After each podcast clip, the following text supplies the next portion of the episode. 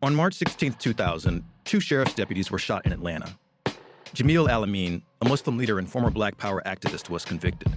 But the evidence was shaky, and the whole truth didn't come out during the trial. My name is Mosi Secret, and when I started investigating this case in my hometown, I uncovered a dark truth about America. From Tenderfoot TV, Campside Media, and iHeart Podcasts, Radical is available now. Listen to the new podcast, Radical, for free on the iHeartRadio app or wherever you get your podcasts.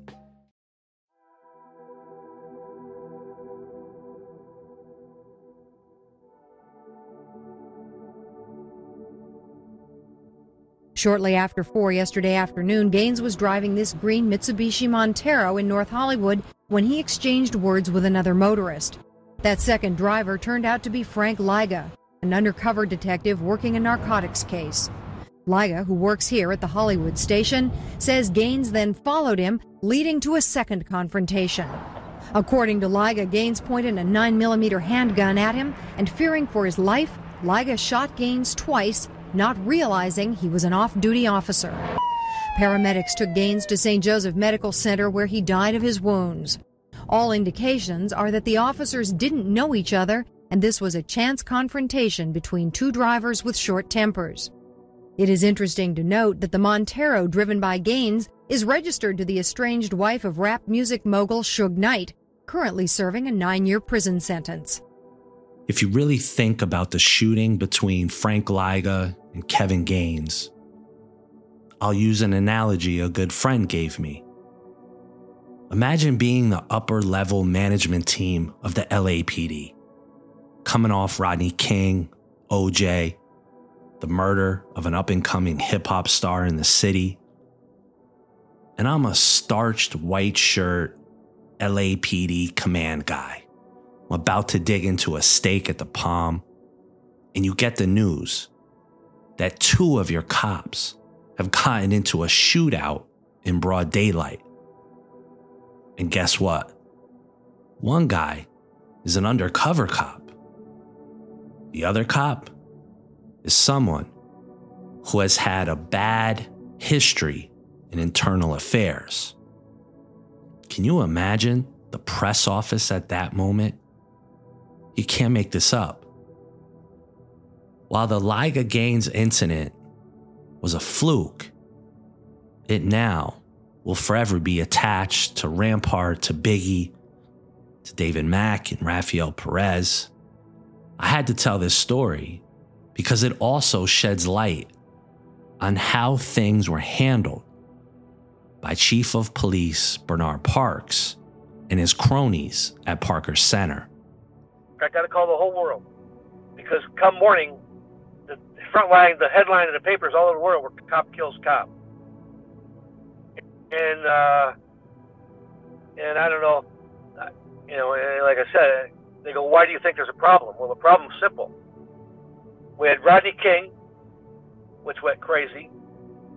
Then we had OJ, and OJ could be on video killing those two people, and that jury would never convict them. And now you got me, a white guy killing a black guy in fact, and uh, we can get the, we'll get further this when you when you ask me more questions. But that was instrumental in Jim Hahn's settlement on the case, because Jim Hahn specifically told told the city attorney Corey Brent that um, the last thing he needs, because he's running for mayor, the last thing he needs is to have to go to court and represent a white guy that killed a black guy and say that the white guy was in the in the right. Hahn didn't want to do that. That was instrumental, and Corey told me Hahn told him that personally. Um, so I knew the world was going to collapse, and it did. Jim Hahn was elected the 40th mayor of Los Angeles in 2001.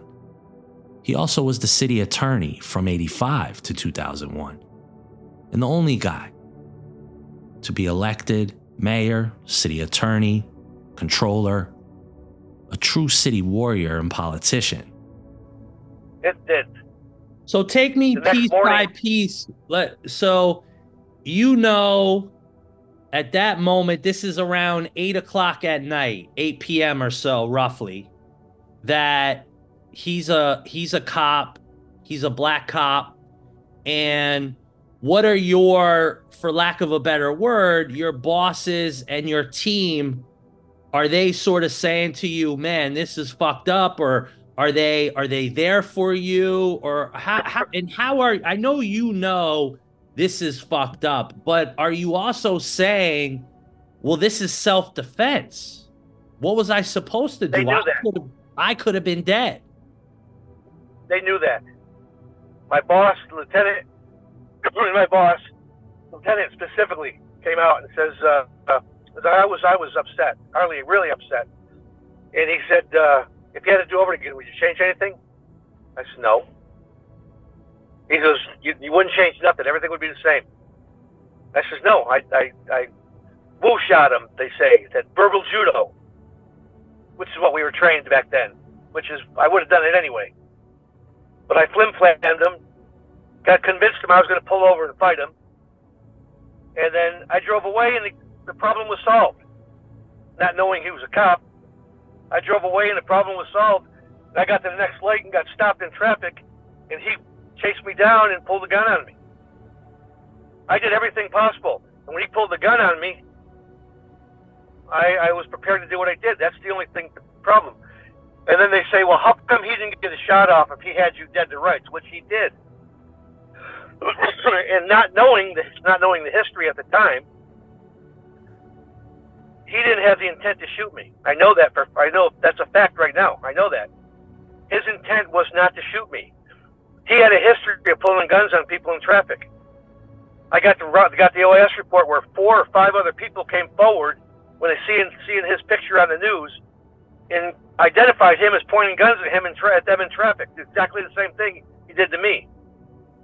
Plus the '96 uh, investigation or complaint that he had at Sharitha's house that is the complex part of this story that seemingly gets lost at times.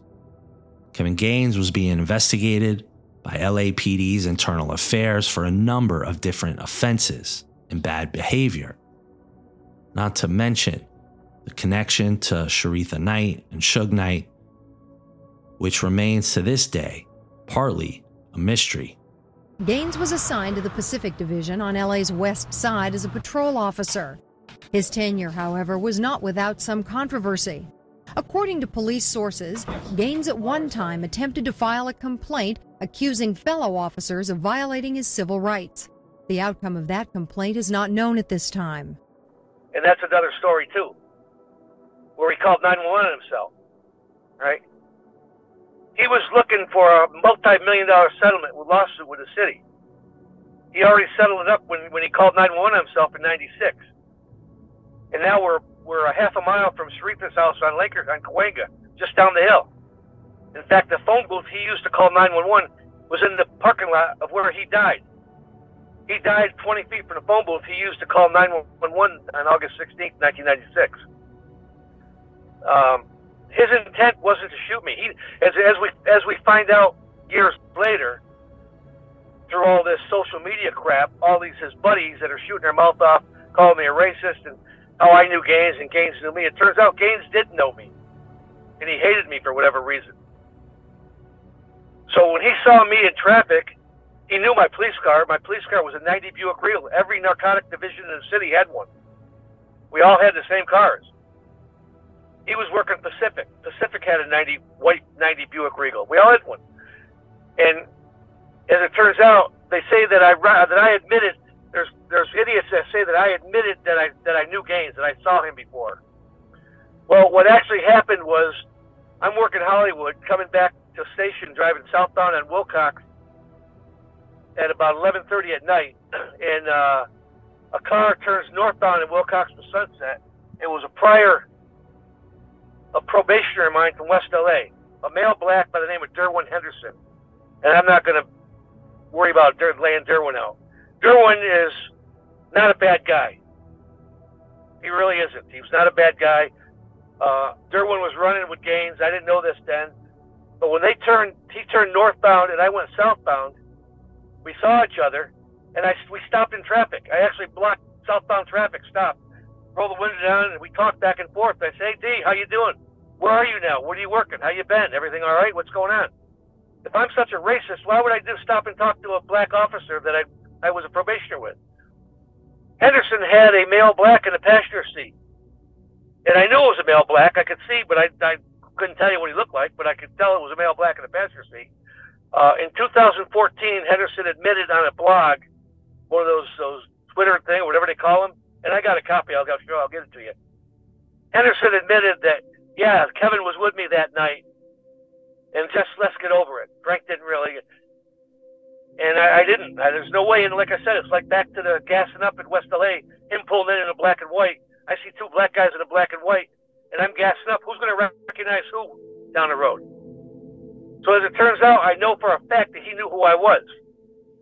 And when I blew him off, originally, more than likely, what would have happened, because he was bragging to all everybody would listen that he was being followed. He was looking for that lawsuit. He was being followed by the FBI and and SIS was following him and surveillance and all this crap.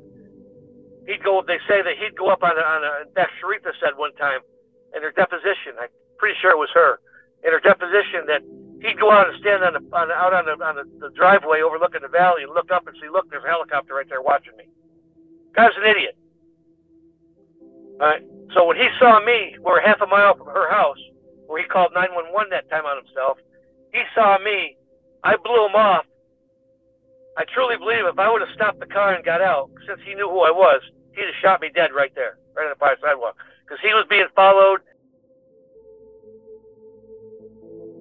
Per Frank, that chance encounter between him and Kevin Gaines and Derwin Henderson might be the only time on record anyone has stated how Gaines possibly knew Lyga. And again, it makes for a nice conspiracy theory that somehow Perez and Mack and Gaines at some point were all involved in narcotics operations in different parts of LA. But what I have found oftentimes, the most simple answer is just a plain, boring truth. He was, worried for safety and all this crap. He just shot me dead. But when I blew him off, it just drove him nuts. And he shook the steering wheel and was crazy and chased me down and pulled his gun out, yelling he's going to cap me. Well, he could have shot me. He didn't. And I think truly believe the reason he didn't shoot me is because he figured that I'd pee in my pants and call for backup and chase him back to Teresa's house up on the hill. And we'd have another confrontation with LAPD up on the hill. But instead, I, I ended up killing him. He never he never dreamed for a second that I'd shoot him. He thought I was just going to pee in my pants and and give up and cry. That's, you know, there's no way to prove that. But based on what I know today, after 26 years, that's what happened. And so that that does clarify things, and I think a lot of rumors that went around. But let's go back. So you're there at right. the station. You got to call your family because this is this obviously is going to be on the front page of the LA Times, probably national news. I don't know well, if world it news. World news. Made it, made it in Europe. Yeah, LAPD officer kills other LAPD officer. So what what has to happen now in, in at, at that night at that time? What happens now? They take they take me back to the crime scene.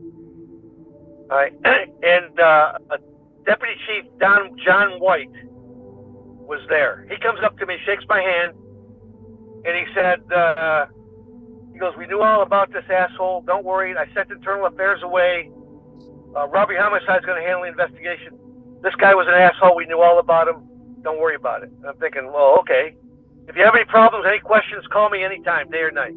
I'm thinking, wow, okay, great as I'm standing there waiting for the robbery homicide to show up, a guy named Mike DePasquale and uh, I forgot who else, a few other guys showed up. But anyway, I'm waiting for those guys to show up, and this this other guy shows up. I'd never seen him before. They'll never forget him. But uh, he was a uh, commander, the commander narcotics division.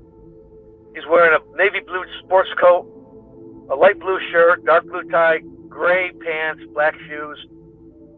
He walks up to me, puts his arm on my shoulder, and says, and at the same time, we're sticks his hand out to shake my hand. I understand there was a radio communication communication going out through this. I said, yeah, good job, good job, he says. And he shakes my hand and taps me on the back. And I'm going, okay, dumbass, all right. So we do the walkthrough, and uh, I walk everybody through everything that happened, and we asked the. I think I think Russ showed up that night. In the mythology of the cover up of the murder of Biggie, there might be a case to be made that when Russell Poole showed up that day as a robbery homicide detective, it forever altered the universe as it relates to what has unfolded until today. What if someone else was assigned to the Lyga Gaines shooting? And unlike Russ, they didn't give a shit about the truth. And were fine playing department politics. Many people told Russ Poole, just leave the controversy behind. His own partner at the time, Fred Miller, expressed more than once the hornet's nest that he was hitting with a stick. But Russ was a better man than that, and all Russ wanted to do was follow the evidence, leads, and find the truth. He didn't look at the Biggie homicide as an opportunity to write a book or an opportunity for fame. He looked at Miss Wallace just like any mother he had encountered as an investigator when someone is killed or shot. You want answers. You just want to do your job. When I see other investigators like Greg Kading or anyone for that matter decide to talk about Russ as lost, it's laughable. Russ Poole was moral, upright. He was a real detective. I'm always traveling, always on the road. And the first thing I do whenever I get settled into a new city is I DoorDash items I know I can't live without. And it almost feels like home water, alcohol, a charger from my phone, snacks, food from delicious local restaurants, and breakfast in the morning because you can't cook when you're living in a hotel. DoorDash, your door to more. So download the DoorDash app now to get almost anything from pet food to snacks to neck braces, alcohol, toothpaste, Joy-Con controllers for you gamers out there, pretty much anything. You can get it. You must be 21 plus to order alcohol and drink responsibly. Alcohol is only available in select markets. DoorDash, go download it. Come on, get it done. Immerse yourself in the fascinating tale of Song of Solomon by the legendary Pulitzer Prize winning author Toni Morrison, a mesmerizing coming of age masterpiece that has captivated readers around the world. Follow the protagonist, Milkman Dead, who was born shortly after a neighborhood eccentric hurled himself off a roof in a vain attempt at flight. For the rest of his life, Milkman, too, will be trying to fly. As Morrison follows Milkman on a quest to uncover his roots and himself in his Rust Belt hometown to the place of his family's origins, she introduces an entire cast of strivers and seeresses, liars, and assassins, the inhabitants of a fully realized black world. As the New Yorker put it, Morrison moves easily in and out of the lives and thoughts of her characters, luxuriating in the diversity of circumstances and personality. Whether you're a seasoned reader or new to Toni Morrison, Song of Solomon is a must read that will ignite your imagination and leave you wanting to read more Morrison. Song of Solomon, a timeless tale that will stay with you long after you've turned its final page. Available now at tonimorrison.com and wherever books are sold. I'm pretty sure Russ showed up. And they asked the, uh, the gas station attendant if, uh, for the video, because there's cameras overlooking the gas station. And they told them there wasn't any, that it wasn't working.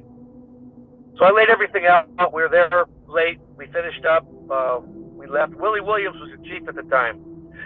Uh, Willie Williams was under severe uh, attacks. Chief Parks was back backstabbing Willie Williams at every every second, every point. Everything Williams did, Parks was breaking his balls and stabbing in the back. Because Williams demoted Parks from assistant chief to deputy chief at the time. Parks had sued and kept his assistant chief pay, but he was now a deputy chief and which fired him up because he wanted to be the first black chief. Um, the next day, Willie calls me up, calls me, calls my cell phone. This Chief Chief Williams. I just wanted to let you talk to you and, and let you know I was thinking about you. He goes, I didn't come out last night. He says, believe me. He says because of the. He goes, as far as I'm being under, I'm being attacked by the media. He said, I didn't want any of that to run off on you. He said, I didn't want anybody to see me with you, where they could, where they could put pull any of crap they're pulling on me and push it onto you. I mean, I thought that was pretty nice of him. And he said that Robbery Homicide's going to handle the case. Everything's fine. So this happened on a Tuesday night. Wednesday morning, and like I said, my bosses and my team Everybody knew me. In fact, in fact, everybody's theory at the time, everybody in the whole city that knew me, I'm a fighter, not a shooter. If I kick you, if I if I kicked you in the head and killed you in a fight, trying to arrest you, and I kicked you, or I broke your arm, or I broke your leg, or back, or whatever. If I hurt you physically through a confront, physical confrontation, everybody go, yeah, that's Lyga. But for me to shoot somebody this man, something really went down for him to shoot him. Because I didn't shoot anybody. I had the opportunity to shoot people throughout my career all the time. I don't. I don't. I was gonna. I was gonna ask that. Prior to that incident, did you have any other um, firearm discharge in all of your work undercover narcotics? Yeah, in November of 1994, my partner and I were in uh, in Rampart Division on a street called New Hampshire, north of Hollywood Boulevard, on the third floor of an apartment building. Uh, we had a clue that they were doing dope out of that apartment. So we're there knocking on the door. Boom, boom, boom, trying to get in, knocking on the door, flim flamming our way. You know, we're plain clothes. We're trying to flim flam our way in, get the door open somehow. Nobody answered the door. So we gave it a five minutes, whatever, and then we walked down the hallway.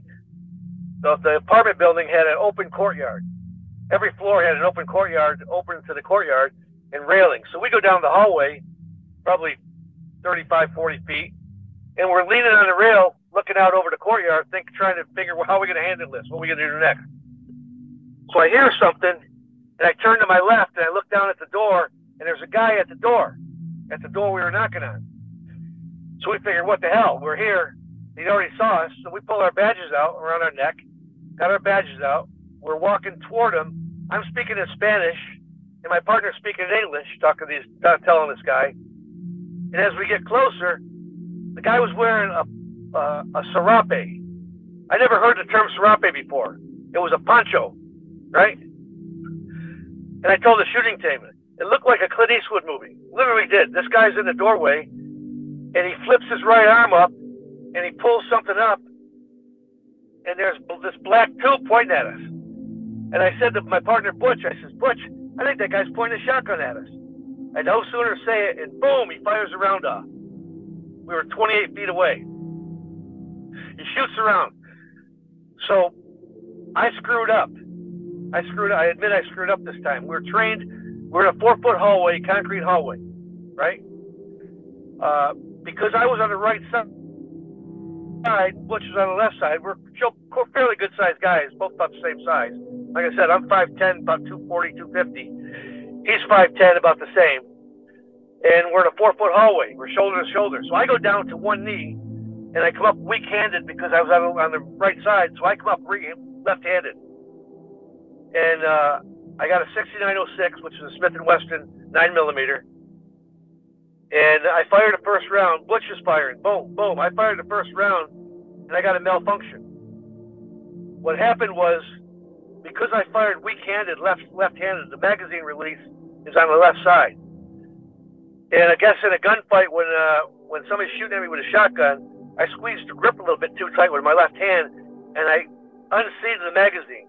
In a Smith Wesson, when you unseat the magazine, it didn't fall out, but it unseated. What happens is the trigger goes spongy, so I had a malfunction. So I said, Butch, I got a malfunction. I tapped and racked. You tap the tap the magazine, make sure it's secure. And I racked a new round in, and at, by now this time, Butcher fired five times, and I could see what was happening. We were 28 feet away in a hallway, straight, straight on, no, no angles. We were hitting about a foot. We were hitting the wall about a foot in front of them, was, the nine millimeters were skipping off the wall. So they hit the wall and they skipped off the wall and basically went around them, six inches around the body. And they hit him. We had a fire hydrant at the end of the hallway. Uh, I could I saw that happening when when I came up for my second shot. So I tried to poke the round through the door through the door corner, the corner of the doorpost. So I shot the second round and uh, the door opened up. You guys, they, turned out to be two guys there. They got into the apartment. So we called called the SWAT team. They got him out. Um, they threw the shotgun off the railing into the driveway, three stories down. They flushed probably five or six kilos down the garbage disposal, and we got about 10, 10 grand or so on the porch. Uh, how I when I say I screwed up, is I screwed up by going down on my right knee and shooting weak-handed. It would have been a if that happened today, it would be a dynamic entry. Dynamic. My gun would have been my my cover. I'd have pulled up strong-handed, and I would have attacked them. I just shot and, and closed the distance and just shot as I got as I got closer, and we'd have won. But because we stopped and I got went down on one knee, that was that was a dumb thing to do. That'll never happen again. But I'd take the blame for that. Um, otherwise, that was that's the only other time I shot anybody. I've never I never even seen anybody get tased. I've, to this day, I've never seen a live tasing with a with a taser.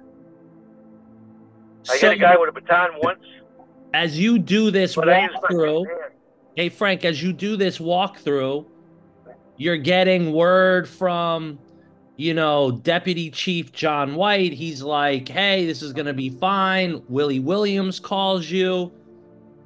Are you are you kind of thinking, "Oh, they realized that this guy was a was bad. He he obviously was carrying a gun, threatening you." you're are you sort of or you, or is there a part of you going like when is the other shoe gonna fall here? No i was feeling pretty good that night. Feel pretty confident that the city was to back me up. Uh, the next day i was ordered off. Anytime you're in a shooting you're, you, you're off. So i had a day off. I, I sent me home. I was off off.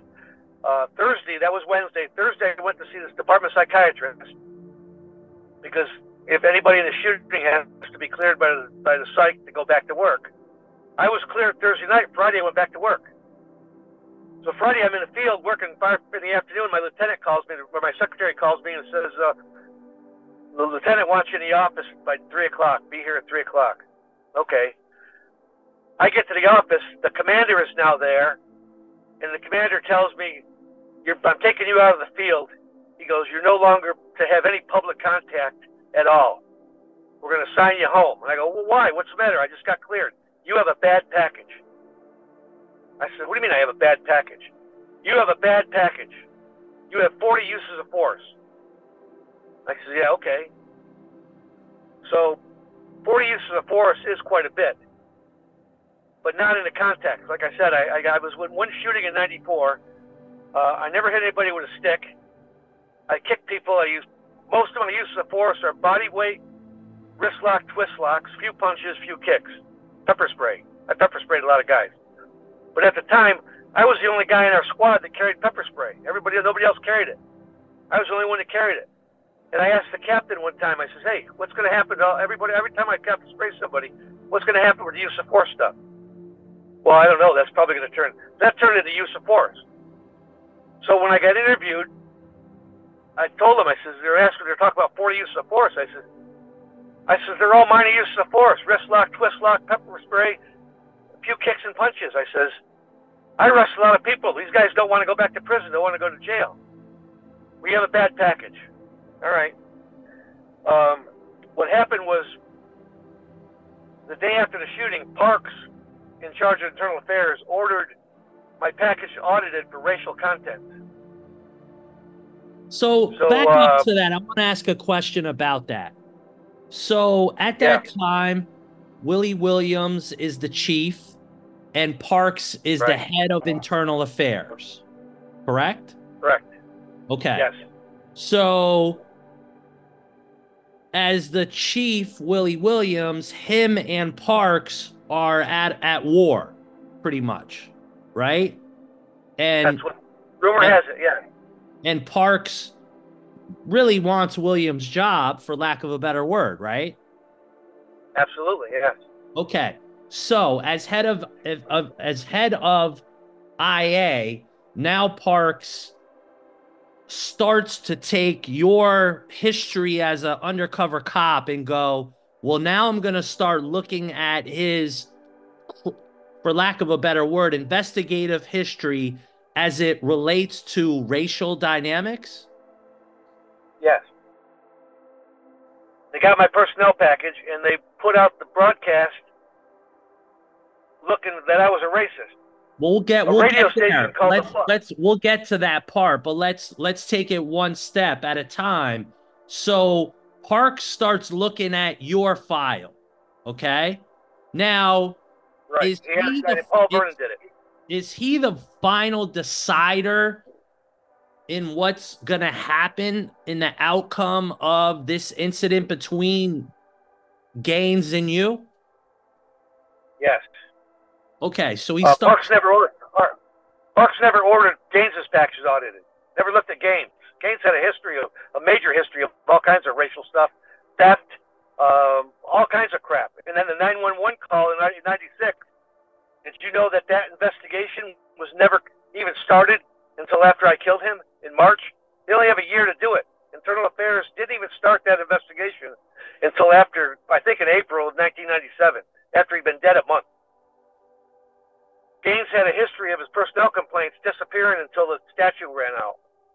So I well, where that came from, I got no idea. Yeah, th- that actually brings up an interesting point.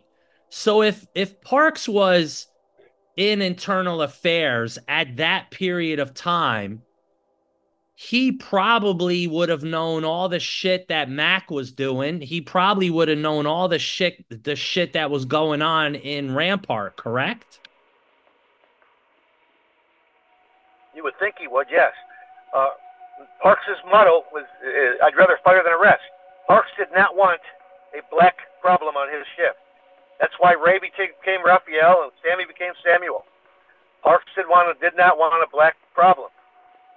He had uh, he fired a whole bunch of black cops. He really did. He fired cops all left and right, and let him resign because he did not want a black problem on his hands. In fact, there's a Channel Four I got a copy of it on a VHS tape. I got to get transferred over. The Channel 4 News back in 97, Parks came out, or early 98, Parks came out in the news and said, We know we have a, a, a racist problem with LAPD. One more white racist doesn't make the news, meaning me. And they did everything in their power to turn me into a racist. And they weren't able to. They never could. I mean, the, the, the media did. Guys like Stallworth, uh, Henderson, and Bentley did the activists did, but the department was never able to turn me into a racist. So let, let's keep the story chronological.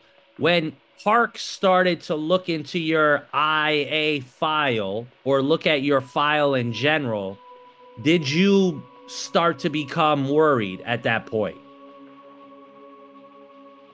Well, I didn't know what he was doing then. Yeah, I, I was worried. When it became when I found out he was a cop, and uh, and uh, the the commander. Well, I said the commander took me out of the field.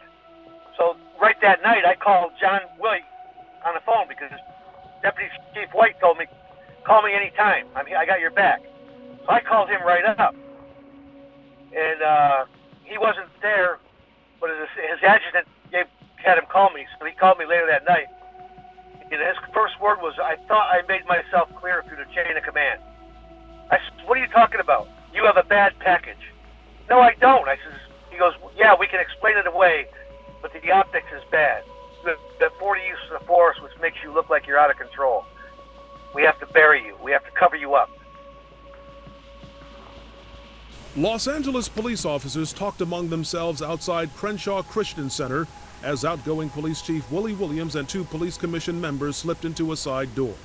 And traffic cop Deshaun Horton wonders out loud what really happened to his friend, 31 year old Kevin Gaines, a six year cop who died by the bullet of another cop, Frank Lyga, who claims Gaines drew a gun at a traffic stop last week.